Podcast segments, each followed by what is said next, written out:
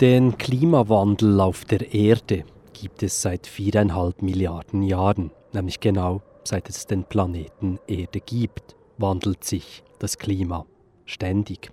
Meistens verläuft dieser Wandel sehr langsam, es kommt jedoch auch vor, dass er beschleunigt wird. Vor 65 Millionen Jahren könnte der Auslöser eines massiven, schnellen Klimawandels ein großer Meteoriteneinschlag gewesen sein. Sicher wissen wir nur, dass damals die Dinosaurier ausstarben. Jetzt befinden wir uns wieder in einer Phase eines rasanten Wandels. Seit gut zehn Jahren sind sich die meisten Forscher darüber einig, dass der Auslöser des gegenwärtigen Wandels der Mensch ist. Thomas Stocker ist ein renommierter Klimaforscher an der Universität Bern und Mitglied des IPCC, des Weltklimarates. Er erforscht seit über 20 Jahren den Klimawandel. Die Wissenschaft schreitet fort. Wir wissen immer mehr, wir wissen immer detaillierter, wie dieser Klimawandel stattfindet in den verschiedensten Regionen der Welt. Aber die Hauptaussage, nämlich dass mit ansteigendem der Konzentration von Kohlendioxid in der Atmosphäre, welches aufgrund der Verbrennung von Erdöl, Kohle und der Abholzung ähm, ansteigt, dass damit auch die Temperatur ansteigt weltweit, das ist eine Message und eine Information, die seit vielen Jahren unverändert ist. Fast 200 Jahre ist es her, dass Forscher den sogenannten Treibhauseffekt entdeckt haben. Die Sonneneinstrahlung erwärmt die Erde, die Strahlen werden von der Erdoberfläche reflektiert. Da es in der Atmosphäre Treibhausgase gibt, wird ein Teil der Wärme auf der Erde zurückgehalten. Das macht die Erde lebenswert. Das Problem ist heute jedoch, es hat zu viele Treibhausgase und deshalb erwärmt sich die Erde zu schnell. Konkret hat es zu viel Kohlendioxid, kurz CO2, in der Atmosphäre. Zwar steigt der Ausstoß von CO2 nicht mehr so kräftig wie noch vor ein paar Jahren, doch diese CO2-Emissionen sind nach wie vor zu hoch, erklärt Klimawissenschaftler Thomas Stocker. Diese Emissionen werden eine Auswirkung haben für einen weiteren Klimawandel in den nächsten mehreren Jahrzehnten. Das heißt, wir sind schon auf einem Pfad von äh, zusätzlicher Erwärmung, zusätzlichen äh, Einwirkungen des Klimawandels, äh, an denen wir uns anpassen müssen. Zwar gibt es immer noch Zweifler, insbesondere aus den Industrien, die für die CO2-Emissionen hauptverantwortlich sind, wie zum Beispiel der Erdölbranche, doch für praktisch alle seriösen Naturwissenschaftler ist klar, der menschgemachte Klimawandel ist eine Tatsache. Die Erderwärmung hat sich seit der Industrialisierung und der massiven Zunahme von CO2-Emissionen verschnellt. Gemessen kann die Erderwärmung zum Beispiel an der Ausdehnung der heißen Tropengebiete werden. Der Berner Klimatologe Stefan Brönnimann und sein Team haben bewiesen, dass sich die Tropen in den letzten Jahrzehnten mehrfach verschoben haben. Jüngst haben sie eine Ausdehnung seit den 70er Jahren festgestellt, mit fatalen Folgen. Durch den Klimawandel hat sich der tropische Gürtel ausgedehnt. Was wir in unserer Arbeit gefunden haben, ist, dass ähm, die Verschiebung zwischen den 40er und den 70er Jahren eine Folge war der ungleichen Erwärmung auf der Nord- und Südhalb Südhalbkugel der Erde. Über die letzten etwa 30 Jahre hat sich der tropische Gürtel ausgedehnt und damit auch die Subtropenhochdruckgebiete verschoben, was natürlich relevant ist für die Dürrezonen der Erde. Was wir herausgefunden haben, ist, dass es in der Vergangenheit ebenfalls bereits solche Schwankungen gab des Tropengürtels und dass wir bekannte Dürren damit in Beziehung setzen können. Was Dürren für Auswirkungen haben können, kann zum Beispiel in Syrien beobachtet werden. Ein wichtiger Grund, warum sich die Bevölkerung vor fast fünf Jahren gegen Präsident Assad erhob, waren wirtschaftliche Probleme, insbesondere lange Perioden ohne Regen, welche die syrische Landwirtschaft extrem schwächten. Die Klimaerwärmung führt aber nicht nur zu Dürren, sondern auch zu Überschwemmungen. Weil die Wärme die Pole und Gletscher zum Schmilzen bringt, steigt der Meeresspiegel, ganze Inselgruppen könnten in Kürze im Meer verschwinden. Mit der Folge, bald wird es in der Welt mehr Klimaflüchtlinge geben.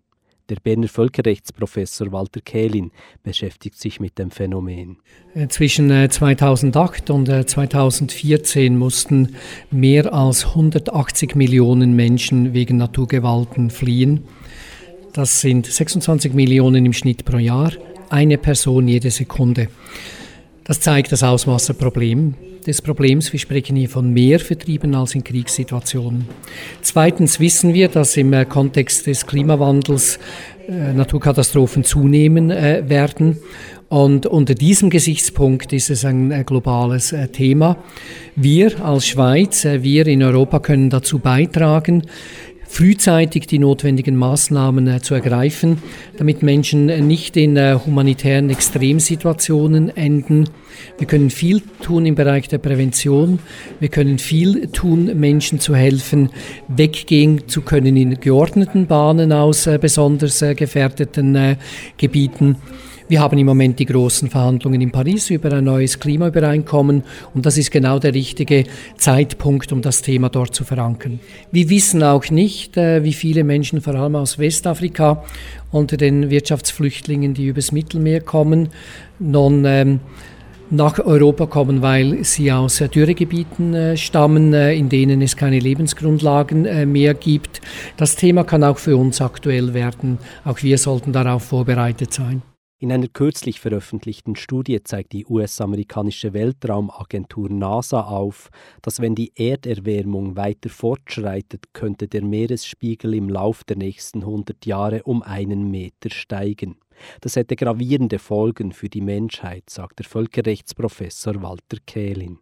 Ein Meter plus bedeutet 150 Millionen Menschen müssen ähm, wegziehen, weil ihr Land nicht mehr bewohnbar äh, ist. Ja, wir denken, dass äh, das Thema aktueller werden wird und dass es deshalb angebracht ist, bereits jetzt heute uns Gedanken zu machen, was man tun kann. Und unsere Agenda zeigt eben die ähm, Instrumente, die bereits jetzt zur Verfügung stehen. Es braucht den politischen Willen, die umzusetzen. Rabe Info über Instrumente, über Maßnahmen, über konkrete Ziele und die Überwachung der Einhaltung dieser Ziele wird nun am Klimagipfel COP21 diskutiert. Es ist die 21. Klimakonferenz der Vereinten Nationen. Wichtige Konferenzen gab es schon 1992 in Rio in Brasilien, als die Klimaerwärmung von der Weltgemeinschaft zum ersten Mal so richtig als Problem definiert wurde. Fünf Jahre später an der COP3 im japanischen Kyoto wurden dann erstmals verbindliche CO2-Reduktionsziele für Industrieländer beschlossen. Mit dem Kyoto-Protokoll verpflichteten sich über 190 Staaten, ihre CO2-Emissionen runterzufahren.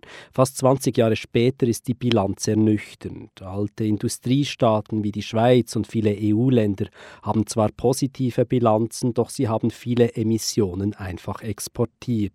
Ganze Industriezweige wurden nach Indien oder China ausgelagert. Immerhin hätten diese Länder jetzt auch erkannt, dass sie etwas tun müssen, sagt Patrick Hofstetter von der Schweizer Klimaallianz, der an der COP21 in Paris teilnimmt. Nun, diese Bereitschaft steigt aus unterschiedlichen äh, Gründen. In China steigt sie bekanntlich äh, aufgrund der äh, desolaten Luftqualitätsbedingungen. China wird dieses Jahr zum zweiten Mal bereits in Folge den Kohleverbrauch deutlich reduziert haben. Das heißt, äh, dort haben Maßnahmen zeigen dort erste äh, Erfolge. Äh, Indien äh, hat bereits dieses Jahr Verträge äh, mit über 100 Milliarden US-Dollar unterschrieben, um erneuerbare Energien zu fördern. Das heißt, äh, auch Indien ist grundsätzlich auf dem richtigen Weg, sieht sich aber natürlich als armes Entwicklungsland, was auch stimmt, wenn man die Zahlen äh, anschaut. Das heißt, dort ist ein äh, großer Nachholbedarf im Bereich Entwicklung ähm, zu sehen. Problematisch bleibt die Politik des nach China zweitgrößten CO2-Produzenten, den USA. Der jetzige Präsident Barack Obama, der den Klimawandel immerhin als Tatsache akzeptiert, könnte in einem Jahr durch einen Republikaner ersetzt werden, der internationale Verpflichtungen wieder zunichte machen dürfte. Zusätzlich wird das Problem erschwert, dass es nicht reicht, die traditionellen Industrieländer zum Wandel zu bewegen, sondern dass auch an die armen Länder gedacht werden muss. Einerseits könnten Klimaschutzmaßnahmen deren aufstrebende Wirtschaft bremsen, andererseits sind gerade sie häufig von den Auswirkungen des Klimawandels betroffen. Mark Herkenrath von der entwicklungspolitischen Organisation Allianz Süd schaut deshalb skeptisch auf die Verhandlungen in Paris. Die Verhandlungen für ein neues Klimaregime laufen harzig und die Klimafinanzierung ist bis jetzt noch sehr ungeklärt. Die Industrieländer haben versprochen, 100 Milliarden ab 2020 jedes Jahr für die Entwicklungsländer zur Verfügung zu stellen, damit die selbst auch Umweltschutz betreiben können und vor allem damit sie sich schützen können vor den Folgen des Klimawandels. Es ist aber noch nicht geklärt, wie diese 100 Milliarden dann zustande kommen sollen. Man spricht einerseits von öffentlichen Geldern, andererseits will man aber auch private Gelder mobilisieren. Zu welchen Anteilen das geschehen soll, wie das geschehen soll, was solche privaten Investitionen überhaupt in Sachen Klimaschutz erreichen können, ist eigentlich noch sehr offen. Es wurde großartig angekündigt, dass die Industrieländer jetzt ein neues Messsystem entwickeln möchten, wie viel überhaupt in die Klimafinanzierung einbezahlt wird. Das ist bis anhin der einzige sichtbare Fortschritt, dass wir jetzt besser messen, was eigentlich nicht bezahlt wird im Moment. Das Hauptproblem ist natürlich, dass im Moment das, was die Entwicklungsländer brauchen für den Klimaschutz, aus den Budgets der Entwicklungszusammenarbeit bezahlt wird. Also auch da wird das Budget für die Entwicklungszusammenarbeit eigentlich missbraucht, um Dinge zu bezahlen, die einen anderen Zweck als Armutsbekämpfung verfolgen. Die Entwicklungsländer brauchen massive Investitionen, zum Beispiel in Dämme, in Schutzanlagen, die eigentlich nur verhindern, dass die Menschen im Meer ertrinken oder von der Bodenerosion weggespült werden. Das sind defensive Maßnahmen, das hat nichts mit langfristiger aufbauender Entwicklungszusammenarbeit zu tun. Auch wenn in Paris jetzt etwas erreicht würde, das die ganze Weltgemeinschaft verpflichtet, bleibt es offen, ob es nicht schon zu spät ist. Nicht mehr als zwei Grad dürfte sich die Erde in den nächsten Jahrzehnten erwärmen, damit es nicht zu gravierenden Folgen kommt. Werden Treibhausgase produziert wie bisher, dürfte sich das Klima um vier bis sechs Grad erwärmen. Der Klimaforscher Thomas Stocker hätte es begrüßt, die Weltgemeinschaft hätte schon früher gehandelt. Vor 30 Jahren hätte man sich damals entschlossen, den Klimawandel auf 2 Grad Celsius zu limitieren und entsprechend auch die Prozesse so ausgerichtet hätte, die Investitionen entsprechend getätigt hätte, ein langfristiges Ziel sich gesetzt hätte, wäre dieses Klimaziel nicht im Spaziergang zu erreichen gewesen, aber es wäre ein sehr realistisches Ziel gewesen. Heute ist dieses Ziel zwar nicht unmöglich, aber es ist bereits sehr ehrgeizig geworden weil im Wesentlichen 30 Jahre die Emissionen von CO2 in die Atmosphäre zugenommen haben. Jetzt muss gehandelt werden, sonst sieht die Welt düster aus. Neben der Politik und der Zivilgesellschaft muss vor allem die Wirtschaft Verantwortung übernehmen. Man geht davon aus, dass die Wirtschaftsformen heute Emissionsreduktionen von mehr als 5% pro Jahr nicht stemmen können. Und das bedeutet, dass wenn äh, wir noch etwa zehn Jahre, zehn bis 15 Jahre weiterhin zuwarten, dieses Klimaziel von zwei Grad Celsius unerreichbar werden wird. Eine wichtige Maßnahme wäre, dass fossile Brennstoffe wie Öl und Gas gar nicht mehr gefördert würden und in der Erde blieben. Und genau da wird es schwierig, einen internationalen Konsens zu finden. Noch immer leben zahlreiche Volkswirtschaften davon, dass sie auf CO2-emissionierende Rohstoffe setzen. Und nicht nur sie, sondern auch Investitionsunternehmen wie Banken, Pensionskassen oder Versicherungen aus Ländern ohne fossile Rohstoffe. In der Schweiz zeigt eine neue Studie des Bundesamtes für Umwelt, dass die großen Schweizer Finanzinstitute immer noch nicht auf Klimaschutz umgesattelt haben. Die Projektleiterin der Studie, Silvia Ruprecht, kommt zum Schluss, dass die Finanzbranche das Problem noch nicht nachhaltig angeht. Das Fazit ist, es sind also erhebliche Treibhausgasinvestitionen, die da mitfinanziert werden. Es ist auch so, dass das Risiko, das sogenannte Kohlenstoffrisiko, das sich dahinter verbirgt, wenn eben die Wertverluste eintreten, wenn die fossilen Energien im Boden bleiben müssen, wenn diese Unternehmen, die viel CO2 ausstoßen, sich Regulierungen entgegensehen und eben auch an Wert verlieren. Diese Risiken, die werden heute in der Schweiz kaum beachtet und auch nicht eingepreist.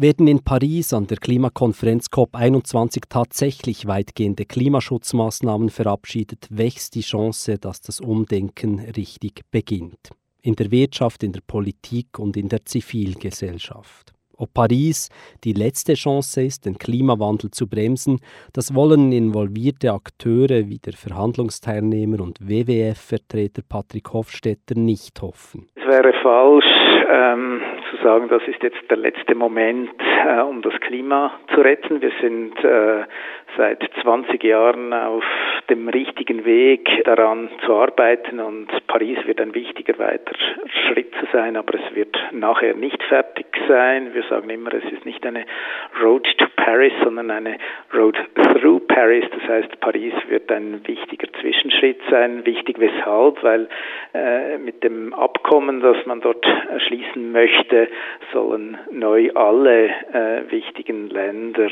beitragen zum globalen Klimaschutz. Das war äh, in der Vergangenheit noch nicht so und entsprechend kann also das gemeinsame äh, Arbeiten gegen den Klimawandel kann so gestärkt werden und das muss das Ziel von Paris sein und das äh, ist durchaus auch realistisch. Wird Paris ein Meilenstein im Kampf gegen die Erderwärmung werden? Oder wird Paris wie viele andere Klimaschutzkonferenzen ohne griffige Maßnahmen enden? Sicher ist, der Klimawandel findet statt. Die rasante Erderwärmung kann nur noch gebremst und nicht mehr gestoppt werden. Die Herausforderungen, die auf die Menschheit zukommen, werden nicht innerhalb einer zweiwöchigen Konferenz zu lösen sein. Neue Schritte in die richtige Richtung aber können jetzt unternommen werden.